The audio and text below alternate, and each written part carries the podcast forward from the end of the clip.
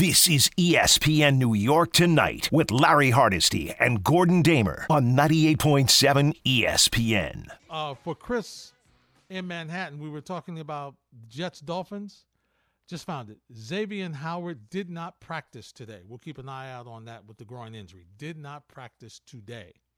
All right, let's turn our attention now. As you just heard at the top of the hour, the regular season is over. And now we start with the postseason, beginning with wild card weekend. And the Mets are trying to make my head spin as a Met fan. To try to sort it out for me, we turn to the man who does a great job for SI covering the sport of baseball. He is Pat Ragazzo, and he joins us now here on 98.7 ESPN. Hey, Pat, how are you? I'm great, Larry. Thanks so much for having me on. Thank you, sir. All right. I'm sure you've seen it. Either the Mets are going to start Scherzer in one. If Scherzer wins, then they'll move Bassitt in two. If Scherzer, uh, if if Scherzer loses, then they'll put deGrom in two. I mean, Pat, what are they doing to me? What are they doing to me? They're driving me crazy here. What's going on? Well, I think the Mets uh, want to line up Scherzer for Game One, um, and you know that way depending on the outcome of Friday night's game, if they win the first game, then that would give them the option of starting Bassitt for game two, thus saving potentially Jacob DeGrom for a game one start in the NLDS against the Dodgers, which would also line up to start him for him to start a game five against the Dodgers as well. Now, Buck Showalter did this earlier in his career uh, when he managed the Yankees. They did this back with David Cone when they were lining him up for the ALDS uh, against the Seattle Mariners. So um, I think it also uh, another point as well is uh, Jacob Degrom dealing with a blood blister and a cut cuticle on his hand. So I think uh, the more time you give him, kind of the better. Um, so I, I, think that's why all signs kind of point to Scherzer starting game one, um, and then depending on the outcome, Bassitt in game two. Pat, is, is this one of the reasons why we've seen a different Degrom over his past three, four starts? Some of these injuries with the blister and the cuticle, because I mean, he's giving up home runs, and he's got an ERA over three. Pat, we don't see Degrom with an ERA over three. It's been a long time, almost five years. It has been a long time, and in his last three starts, he's given up 11 earned runs, and he has been prone to the long ball. Um, he said that the blood blister and cuticle cut kind of formed in his second to last start uh, in in Oakland. Um, and then, of course, we saw him give up a couple long balls against the Braves over the weekend when the Mets got swept. So, um, again, I, I just think that the more time they give him to, to heal, the better, you know, because they want a healthy Jacob DeGrom going into October into the postseason. Pat Ragazzo from SI is my guest. All right, Pat, let's let's take a look for my fans and listeners at uh, the Padres. We don't see a lot of them, and I thought, like most people, okay, you get Bell, you get Soto, you know, this is going to take this team is going to just they're going to fly. They're going to just be so good, and they really haven't. What is going on in San Diego? Well, of course, Juan Soto uh, has been has struggled since the trade, and um, yeah, these these acquisitions that the Padres made just haven't really paid off so far. Now, that doesn't mean that they're not dangerous in the postseason, and the Padres have very strong starting pitching as well. Uh, the Mets will have to face Yu Darvish on Friday night, which is mm. going to be a tough task. And then, of course, Joe Musgrove and Ian Snell will likely pitch in the series as well if it goes to three games. So uh, the Padres are, are a powerful team on paper, and although their acquisitions haven't lived up to expectations just yet, doesn't mean that they're not going to in the postseason. Yeah, there's no question about that. And – for me as a Met fan, Pat, my big question is which offense am I going to see with this Met team? Am I going to see am I going to see the offense that just bludgeoned Washington after getting swept where they could only score what six seven runs uh, against Atlanta? What offense am I getting? Well, the Mets offense, the keys to to their offense uh, being productive is Francisco Lindor and Pete Alonso. Now they're going to be the key if the Mets are going to have a, a productive offensive series against the Padres, and they're going to need to. And it's it's going to be tough to score runs against some of this uh, this Padres pitching, but it really comes down to the three and four hitters. And uh, the Mets have really missed Starling Marte in the two yeah. hole this whole month, and uh, it doesn't sound like he's going to be ready for this series, which is a, a pretty big blow for the Mets. Take me through how big a year Jeff McNeil has had, Pat. I mean, you've watched him, you know, a couple times during your, your time covering the Mets for SI. What, what is it about? He's he's teased us with this for most of his career. What what was it about this year that really he was able to put it all together? He's just hitting the ball at a very uh, extremely high rate of contact, and uh, I believe he was batting 294 going into July, and then he just caught fire uh, towards the end of, of the month of July, and he, he batted, I believe, 371 ever since. So uh, he's not a guy who strikes out a lot, and he puts the ball in play at, at a pretty impressive rate. And um, yeah, he wound up winning, winning the batting title today over Freddie Freeman. Yeah, it was you know it was it was something to see. I'm, I'm very happy for him because, like I said, he's been that guy that's kind of teased us with that ability, and he was able to lock it in. Uh, how do you see this series going, Mets San Diego? I think the Mets will win in three games. Okay, so it's going to go three. Okay, sounds good. Let's look at the other National League before we go over to uh, the American League. Uh, Philadelphia, St. Louis. I tell you, this has been interesting. This Philadelphia team's been interesting for me, Pat, because Joe Girardi brought his bench coach over with him, the same one he had with the Yankees, to manage. He gets fired. It's really the same thought process, I would think, the same style that Girardi left and Philadelphia took off. Is this just a, a situation where Girardi got tuned out? I don't know if he got tuned out, so to speak, but um, I, I, do think that that was uh, getting rid of Girardi kind of lit a spark under this team, and uh, they also were without Bryce Harper for a while, mm-hmm. and they turned it around before they got him back. So um, they're not a team that pitches particularly well, and they don't play good defense, but they wound up getting hot and uh, sneaking into that six seed in the uh, in the last wild card spot. So, um, yeah, I think that they have a seriously good offense, and uh, as good as the Cardinals have been down the stretch, um, it's it, that's going to be a pretty tough series for them because the Phillies have been playing very good baseball as well. Phillies and St. Louis. This is an interesting matchup. I mean, you got Zack Wheeler in, in Game One. He's probably their most consistent uh, a guy. But you know what? This is uh, kind of a feel good story for Albert Pujols in St. Louis, huh? Yeah, it has been. Of course, him getting over 700 home runs, and he's he's been on fire with a long ball uh, in the last couple months of the season. So um, yeah, it'd be interesting to see the, Cardinals with Pujols, Wainwright, and Yadier Molina get one last run here in, in October. Let's go over to the American League, Pat. Uh, Tampa Bay and Cleveland. This is a Cle- This is a Cleveland team that you know is is not a lot of us have seen, but they've played well. They won their division. Uh, so now they've got Tampa and, you know, Tampa's been the team that they've had a lot of injuries this year, but they still find a way to win games. It, it's amazing how, how they've been able to do this, Pat, over the past couple of years with very little payroll. I mean, it's got to make Hal Steinbrenner like throw stuff in his office. yeah, yeah, that's an understatement. Um, but yeah, the the Rays are, are a team that have kind of done it with smoke, smoke and mirrors, but that's just a credit to their research and development and their analytics department uh, being one of the strongest in the league. And that's why they're in the, in the playoffs again, yet again. And um, Cleveland is a team that kind of surprised people this year, too. And um, I think that that series is going to be a, a pretty interesting one, considering, uh, you know, both teams were kind of the underdog this year. Pat Ragazzo from SI is my guest. Pat, for me, out of all, and obviously I have a rooting interest in Mets San Diego, so I'm going to put that aside this Seattle Toronto series could be a really exciting series. I'm looking forward to this one.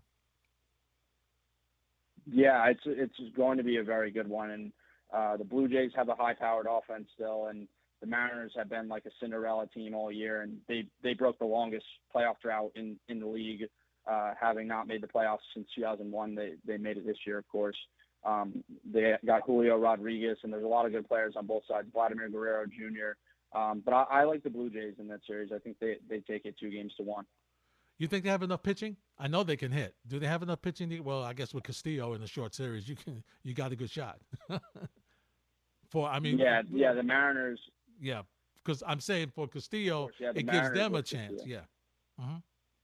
Yeah, right. Yeah, of course. No, the Mariners are very well equipped for this series, but um, I think the Blue Jays will be moving on to the next round. I think they have enough pitching to get it done. All right, I held the Yankees back for a reason, uh, Pat. Let's talk about this Yankee team and let's talk about what Aaron Judge was able to do uh, this year. I've heard a lot of people talk about greatest season. Some of my colleagues here at ESPN, unbelievable season, greatest season ever. What, where does it rank what Aaron Judge was able to do this season, in your mind? In my mind, this was the greatest season we've seen from a position player in baseball since really since Barry Bonds that's that's where where Aaron Judge ranks for me this year. The things he was able to do. He was the most dominant hitter in baseball, and it's going to be exciting. And you hope that, that it carries over into the postseason. And that's my question for this Yankee offense. What what what can we look for from them? I don't know which offense is it. Are we going to get the one that's close to? Because I know they're not as good as they were in the first part of the season, clearly. But are we going to get an offense that's close to that? Or are we going to get an offense that really struggled in the summer? Yeah, that's that's a big question with them. Um, you know, but as long as Judge and Rizzo and Stanton are hitting the way that they're supposed to be, I think that the you know the Yankees should be just fine in October, and um, you know probably will be competing for a for a pennant uh, over in the American League. Pat, is this the year that uh, do you think this is the year that that Yankee fans will say finally this is the Gerrit Cole we saw that that gave us so much trouble when he was in Houston in the postseason? Uh, I mean, it's possible. He had he had over a 4 ERA in his last 15 starts of the season, um, but he has done it before in the postseason. He pitched pretty well in 2020 in the postseason, and the year before he went to the Yankees when he was on the Astros. Uh, he had a very good uh, October that year for for Houston uh, when they went and they won the American League. Um, I, I do think that um, you know it's certainly possible that that this is the year that fans are probably finally satisfied with Gerrit Cole in the postseason. The other concern you have if you're a Yankee fan is this is a team without a closer, Pat, and in the postseason, you need to kind of know who your closer is. How do you think this this pitching rotation and and roster is going to shake out for the Yankees? Yeah, that's a question mark. I mean, um, Aroldis Chapman hasn't pitched well, of course, down the stretch since he came back from the injured list. Um, at, at this point, it's kind of got to be Clay Holmes uh, who's going to be their closer in the postseason, um, even though that's not cut and dry right now. But, um, you know, all signs are, are pointing to it being Holmes, you know, just by process of elimination. Last thing, Pat, as we, as, how do you think this is going to play out as we look back after this first round? Do you think the rust versus rest issue? How do you think this is going to be? Is it going to be a situation where Major League Baseball, because they added the extra teams, wanted to give an incentive for you to win your division by giving you, you know, a bye in the first round? Is is that rest versus rust thing going to come up? Is it going to be a negative? How do you think it's going to ultimately uh, work out? Of course, that's always something we we see in football, where it's um, you know sometimes the teams who get the first round bye uh, they show their rust and it, and it winds up kind of coming back to bite them. But I think with baseball and a sport where you play the game every single day, I think I think it's actually going to be beneficial to the teams who get the first round bye that they're going to be well rested, uh, especially the pitchers who are going to be uh, you know having some more rest and uh, you know t- time off in between. Pat, where are you? Where uh, what what uh, series are you covering this weekend? I will be out at Citi Field covering the Mets and Padres all weekend. So um, will be interesting to see if we get all three games or, you know, if one of the teams can win it in two. Yeah, it's also going to be interesting to see if Edwin Diaz can continue his magic way he's been. I mean, other than Judge, talking about what Judge was able to do in the walk here, how about what Edwin Diaz has been able to do in the walk here? He totally, he's a different pitcher this year, Pat he very well could be the first closer to get a $100 million contract, and he's earned every bit of it this year, striking out um, j- just about as half the batters that he faced. Wow, 100 million? That's what, uh, per multiple reports, have been going around that he wow. could projecting and predicting that he could be uh, the first closer to get 100 million, and and he he has been that dominant this year. Pat, what do you think about uh, Degrom? Does he get a fifty million dollar deal? I mean, I've I've heard that number floating around as well. Um, I think he'll at least eclipse four million because mm-hmm. Max Scherzer is currently makes the most at forty three million a season. I think Degrom will get more than that because that's where the market is set at. Um, Fifty million might be kind of a stretch given all the time that he's missed, um, and he is still, you know, an injury question mark. But I think I think I'll at least get forty four million. Judge back with the Yankees. I don't see how they could let him go. Uh, how about years? See, that's my that's my thing with him, Pat. Is I believe they'll pay him to money the money, but the years might be an issue with what you've seen historically with how they treated Robinson Cano after the situation with A Rod. I'm I'm wondering if if he asks for ten years, I don't know if they'll do ten. Yeah, it's tough because he's going to be 31 years old. Um, so you don't want to give a 31 year old a 10 year contract, but um, if it comes down to it, where the years are the sticking point, I think I think they'll do it if, if that's what he wants. Um, but I think in, in the end, the the average annual value will be the the biggest sticking point. Pat Ragazzo, have a great weekend out at Citi Field this weekend. We'll talk soon, my friend. Thanks for a couple of minutes. Sounds great. Thanks so much for having me on, Larry. You got it. That's Pat Ragazzo, covers baseball for SI. We'll come back. We'll take your calls next on 98.7 ESPN. This is ESPN New York Tonight with Larry Hardesty and Gordon Damer on 98.7 ESPN. Just said the exclamation point has still yet to come for the Yankees because, as great of a regular season this was, winning the division, going away with it, it got dicey at points in late July and August because the team had not been performing well. But then once they got their head above water, they never really lost control of the ship. The exclamation point being the championship. Let's not get it twisted, folks. This is still championship or bust. Right now, you look at the odds on BetMGM, only two teams have better odds to win the title than the Yankees. It's the Dodgers who it feels like quietly got to 111 wins. One of the best regular seasons in MLB history. And it's it's just amazing what they continue to do. So they have better odds to win the title, rightfully so. And then the Astros, who got to 106 wins and have been in what one, two, three World Series uh, in the last couple of years.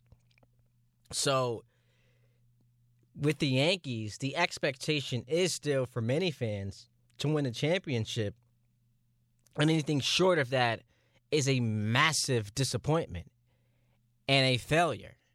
So let's enjoy what we watched from Aaron Judge. Let's enjoy clinching the American League East when before the season all these folks were, you know, running to pick the Blue Jays. How'd that work out? Let's enjoy it. But once the division series comes, it's back to business. It's back to because that's what was so different about the last month or so being a Yankee fan. We really didn't hear much about, you know, complaining about the bullpen, complaining about the rotation, not having the offensive power to put yourself in an excellent position to to win a championship. We weren't really talking about their title chances because it was all about Aaron Judge. But now that he has set the record and we can reset as we embark on what us Yankee fans hope to be a long postseason run, reality starts to set in and there are still some flaws they have to figure out like this this closer by committee. How's that going to work out? Now, ironically enough, the Dodgers are going to be doing the same thing because Craig Kimbrel just wasn't good at all for them this year. But a closer by committee, don't feel great about it because it just tell it's like starting quarterbacks. You got three, you don't really have any. If you got four closers, means you don't have any. And we're to talk about who should start game one because Nestor, I think, clearly was better than Gerrit Cole this year. And if Cole gets to start, it's strictly on like his resume and his salary and what he was brought here to do. Nestor's been better this year. Severino, maybe you trust him more because when at least when he's been healthy, he's been fantastic. Gerrit Cole simply hasn't been great this year. And over the last six weeks or so, really wasn't that good. Now, it's not to say he can't turn it around, but if you can get the pulse of, of Yankee universe as far as how they feel about this rotation going into the postseason and asking them to power rank who they trust, I would imagine Gerrit Cole is not number one and probably not number two either. We're going to really need to see him show out in the playoffs in order for them to to reach their ultimate goal, which is why, you know, congrats to him for setting the Yankee all-time record in strikeouts last night, but not going to mean much if you're the reason why this team doesn't get over the hump because that's what you were brought here to do and so far it hasn't paid off and we're still not going to let up after what happened at Fenway Park last year because that was an embarrassment. And you did nothing this year to erase the feelings of trepidation. So the Yankees are going to get the winner of this series between the Guardians and the Rays. So you're either going to play a team you finished 13 games better than in your division in Tampa, or the youngest team in baseball who you were seven games ahead of in Cleveland. So that's what it comes down to. Let's go to the phone lines. We lead it off with Spike in St. Pete. Spike, how you doing, my man? I'm doing good. You know I'd be there for you. So listen, here's the way we look at it. Uh, they go right to the DS, which you got to win uh, three out of five, 60%. And in the sevens, it's four to threes. The most it goes, that's 57%. I got a, an interest in this whole thing because I'm five minutes from the ballpark in St. Petersburg. so, so uh, now look, look. History tells you the Guardians are still tough for me to change the names, but uh, they're an easier matchup. But uh, the Rays aren't the same this year. I watched a lot of them. They're good. They're good and they're well managed and they seem to have the upper hand. But the point I made, and I told this to Larry or Gordon or both of them the other night, and it's it's uh, it's obtuse to look at it this way, but my my age shows me this that the rotation with the extra all the pressure and then the, the judge and the distractions and it's been, it's been a floppy year but a great year to fly. Very happy for the young man. Couldn't be more proud of a human being really the way he handled himself and the family story. But i'm getting to the point right now what I see is the rotation kind of took shape. Severino's been brilliant, you know. And the, the little argument with Boone, you know, that's a personal thing. Wants to finish a no hitter. I can't blame him. Uh, Taillon will be the, the guy out of the bullpen. Uh, Herman will come out of the bullpen. It, it all comes down to the guy you paid all the money to. So, so if you take it exponentially all the way out, he'll start five games if it, if they keep winning uh, uh, with Cole, and you need three good starts. You need you need them to go seven and just keep the run total one less than they score and not have that bad inning. He's so prone to that bad inning, and I watch him, and he's a horse. He's made 33 starts this year and and Towns made 32 starts. The bullpen thing, you you brilliantly said it before. The Dodgers are shackled with the same thing, and some other guy the team uh, picked up Hader. You know, there's one movie, uh, Mariano. We were all so spoiled. You yeah. were a youngster then. Yeah. It's, we're all spoiled. We don't have a closer, so score three more runs, man. that's a good, that's a good way to say it. Listen, that's a good way to say it because save situations are three ones or fewer you yeah. get into a save situation, just score three more runs so it's not a save situation. So we don't have to worry about closing. We we need to have all the extra insurance that we can right. just because you don't tr- you like Clay Holmes if if he had continued the entirety of the season what the way he had pitched he just fell apart man after the all he was he, he was an all-star and then he just completely fell apart after that I was at that game where he just com- yeah. imploded against the Reds and, oh. and he he just fell apart. Couldn't find the strike zone. He's giving up home runs. Yeah, man, it, it's it's tough.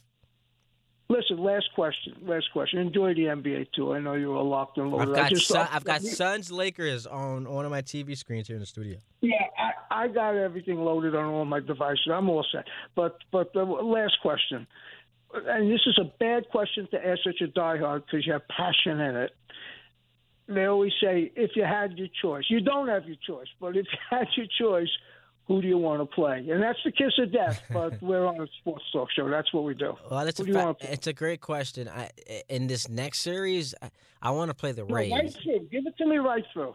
I, I, it's gonna sound crazy, and I promise I'm not just doing this for attention. But I really do feel like part of the sweetness of victory is righting some wrongs and getting some okay. revenge. So I okay. I do want to beat the Rays because of, of what happened in 2020 uh, in Game Five. I I, I do want to play Houston because of what happened yeah. in 2017 and 2019.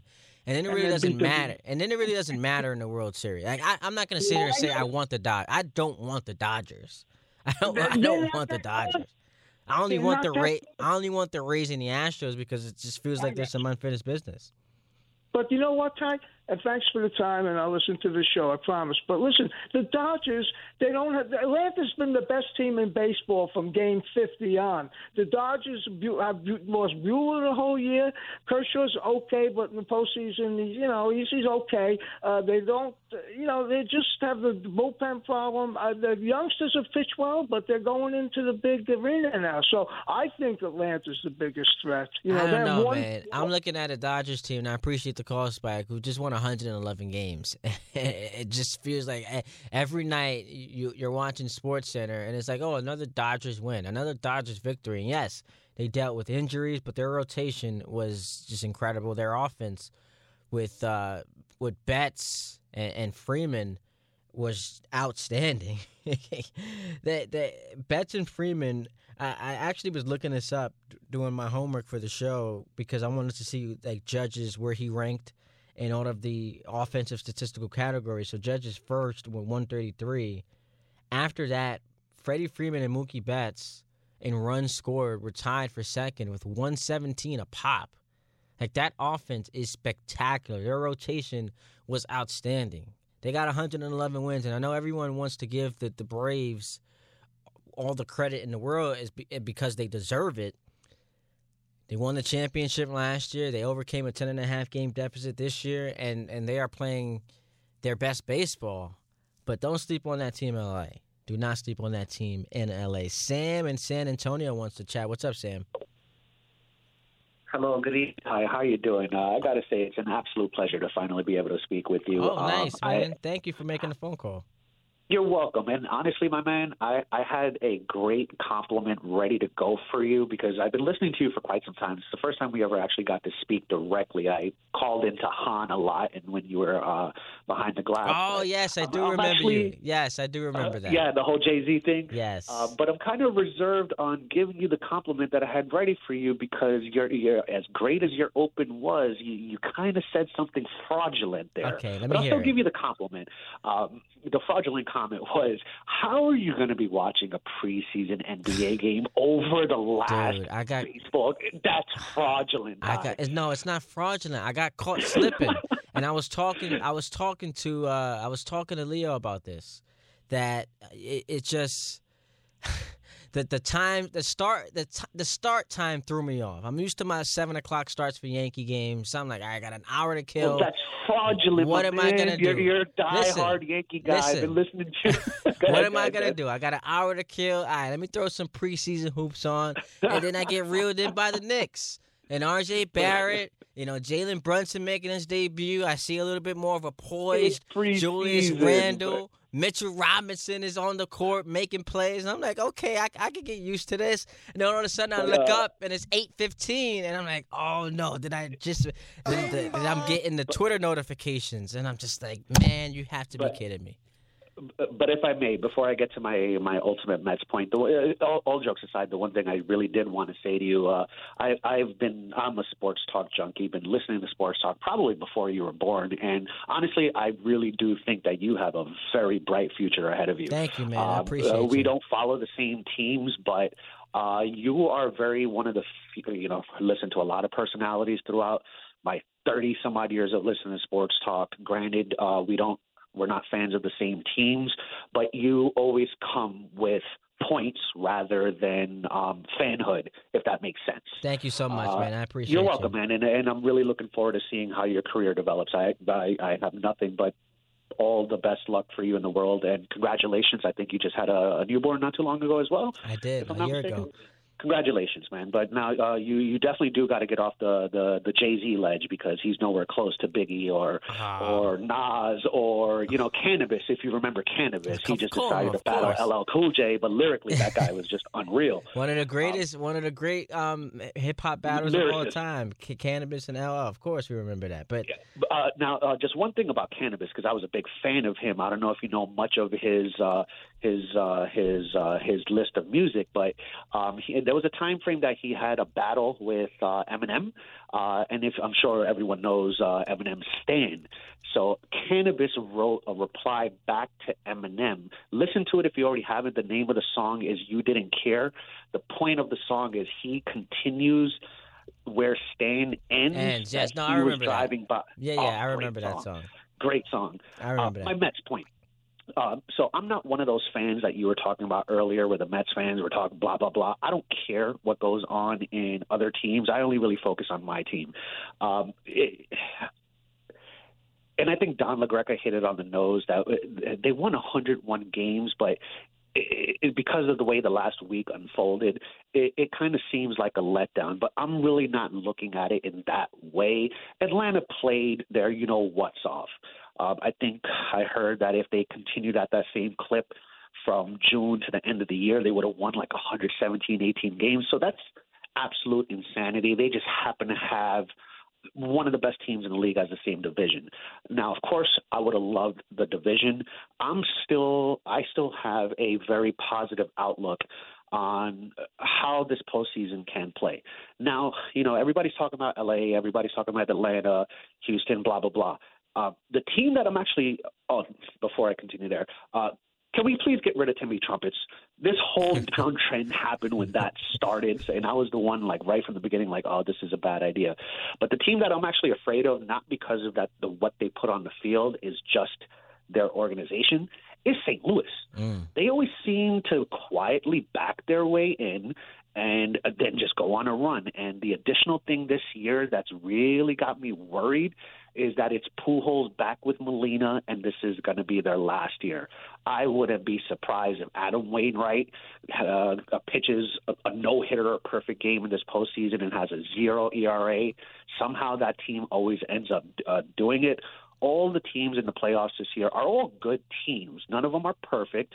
I do still think with Marte, the Mets are still the best overall team. Mm. Without Marte, we saw what happened. I thought he was the MVP of the of the team. Uh, he's the engine that made them go. Uh, without them, without him, my uh, outlook went down big time. If he could somehow manage to get back in, then it's going to go right back up. But St. Louis, I think, is that quiet sleeper that everybody's yeah, forgetting and about. look, it would, and I appreciate the call, Sam. It would be a great story for St. Louis. I mean, what Albert Pujols has done this year. He's now at 703. I mentioned this in the last time I did a show. He needed 21 home runs this year to get to 700. That's a number he hadn't gotten to since 2019. And for him to put together this type of campaign and, you know, with so much history on the line was was a, was remarkable. It was a great story for baseball, great story for him and it's the kind of send-off you would love if you're just someone who is an objective observer, like if you don't have any dogs in the fight in the playoffs, and you can see Pujols and, and Molina and Wainwright go out on top, that would be dope. That that that would be great. But as a Yankee fan, not rooting for it. When we come back, though, do got to talk about the Mets because you hit on some things that I've been hearing from the Mets fan base and a lot of people talking about what happened to them with this division lead, and there are some other ways to look at it. So let's talk about the Mets when we get back. 800 919 3776. Get on board. Ty D. Butler. That's on Twitter and Instagram. Hit that follow button. Hit me up at Ty D. Butler. Back in a moment, right here on 98.7 ESPN. This is ESPN New York Tonight with Larry Hardesty and Gordon Damer on 98.7 ESPN. We transitioned to the New York Mets because a lot of fans last night just took exception to some of the things that I tweeted about as far as the Mets are concerned. And all I said was I'd imagine that if the Yankees had blown a 10 and a half game lead, including going 1 and 5 against the team chasing them to end the season, they wouldn't be given any excuses. I don't see any controversy with that. I don't see any you know, massaging of the facts. That's just what it is. If the Yankees had blown a 10 and game division lead, there is not a single person who would be up here saying, well, you know, the other team just got hot. What can you expect? And the caller Sam just alluded to it when he said, well, the were the, the Braves, the way that ha- they had been pacing since June, who could stop them? Okay, so does that mean we ignore the first two months of the season where the Mets were just outstanding? So if the Mets had just been pacing the same way, They would have run away with this division. Here's the deal your team just blew a 10.5 game lead. And you're now playing in the wild card round against the Padres. A series you should win, but absolutely can lose. And it's the difference between you being set up more favorably versus what exists right now, which is that your path to winning a championship goes through San Diego, presumably the Dodgers, who just won 111 games, and the Braves, who not only are the, the, defending champions, but just took the, the division from you. And I think most Met fans are not exactly writing the season obituary just yet, but it does feel like because of how the season ended, you're drawing dead. And there has to be a psychological element to a team collapsing the way that it just did and not really having the postseason experience, that taste of winning, that understanding of we know what it takes to win regardless of what the circumstances are. So I am intrigued to see how the Mets respond to this. That's all I'm saying because, and a part of it is, I guess, an emotion when all I heard in July and August was about how the Mets were just taking over the town, little brothers on the come up, Uncle Stevie's the reincarnation of George Steinbrenner, Mets destined to win a title, they're going to add Judge in free agency, and it was just on and on and on. Yankees fans shaking in their boots, and then here we are with it absolutely being on the table that the Yankees, when they begin the playoffs, will have the Mets at home watching it because they could very well be done this weekend. So that's all I'm saying. All, all, all everyone kept telling me was if Scherzer and DeGrom are healthy, I feel great about them against anyone in any series.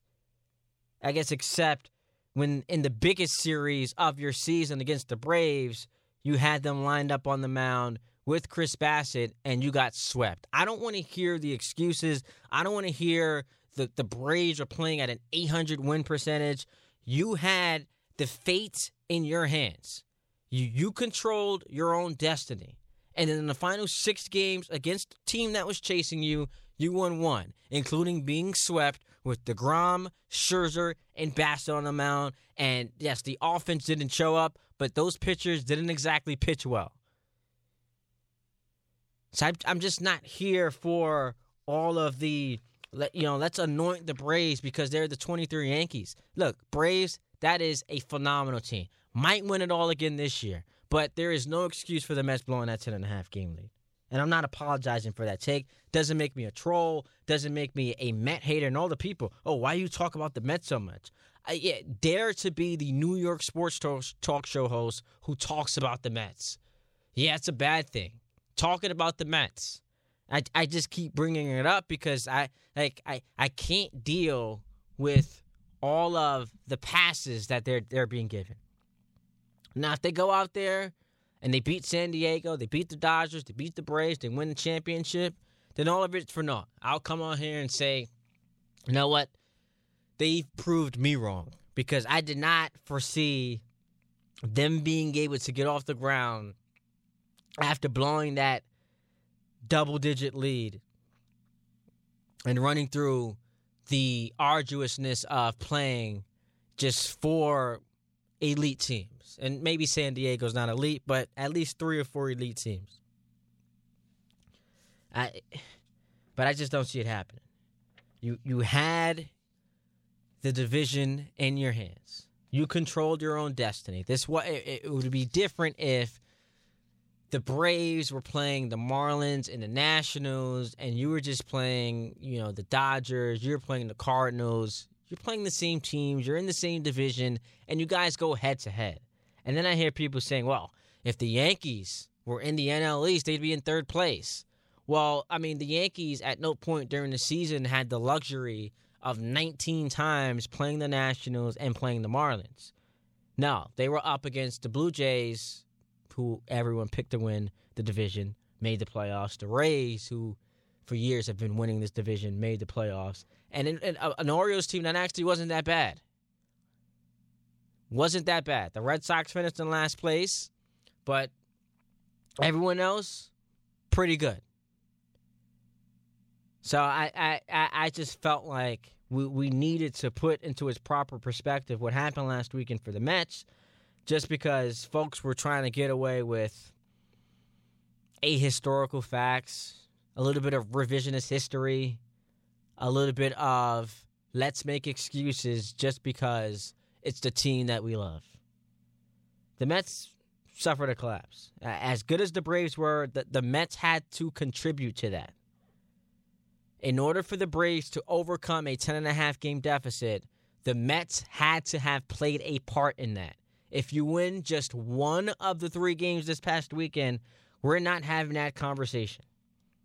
We are not having that conversation. And it does sting just a little bit because the Braves just lost two of three to the Marlins, and the Mets swept the Nationals. So they finished both with 101 wins, but because you lost the tiebreaker on Sunday night, the 101 wins is good enough for a wild card spot.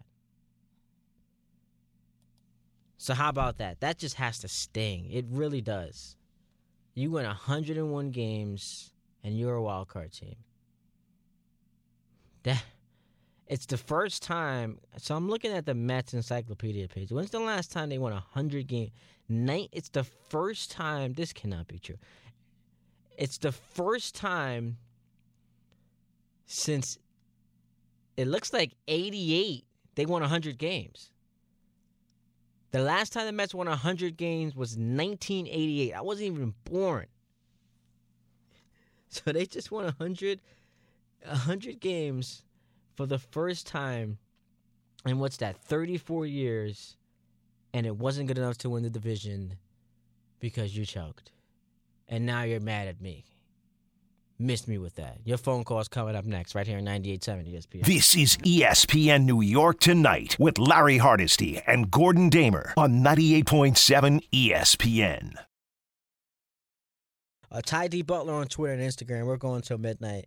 Got to give a shout out to. I want to make sure I get this this handle correct. Just got a tweet from at the Transit Man eighty one. Says great point about the Mets. They truly collapsed. They got swept by the Cubs, lost two of three to Washington, at the beginning of September. They split with Oakland. They split with Miami. And then last game, remember they come they come back from down four nothing and win on a walk off. And if this is the Yankees that this is happening to, we're talking about a collapse. We're not making excuses, so the people need to call it what it is. Go to the phone lines. We talk to Daniel in uh, New Jersey. What's up, Daniel? Ty, what's going on, man? Yo, lay it on me. All right, all right. So I'm a big Yankees fan like you, but I'm a, I have a Mets point first, and then Okay. I'll get to my Yankees uh, question for you. Let's do it. So I'll see if you agree. Um, so my Mets, I, I, Ty, I know what you're saying, man. I just have a hard time calling it a collapse because I have stat use in front of me, and the Braves played at an 114 win pace, but at the si- since June 1st. So we're looking at June 1st because that was the 10 and a half game high mark that everyone's looking at.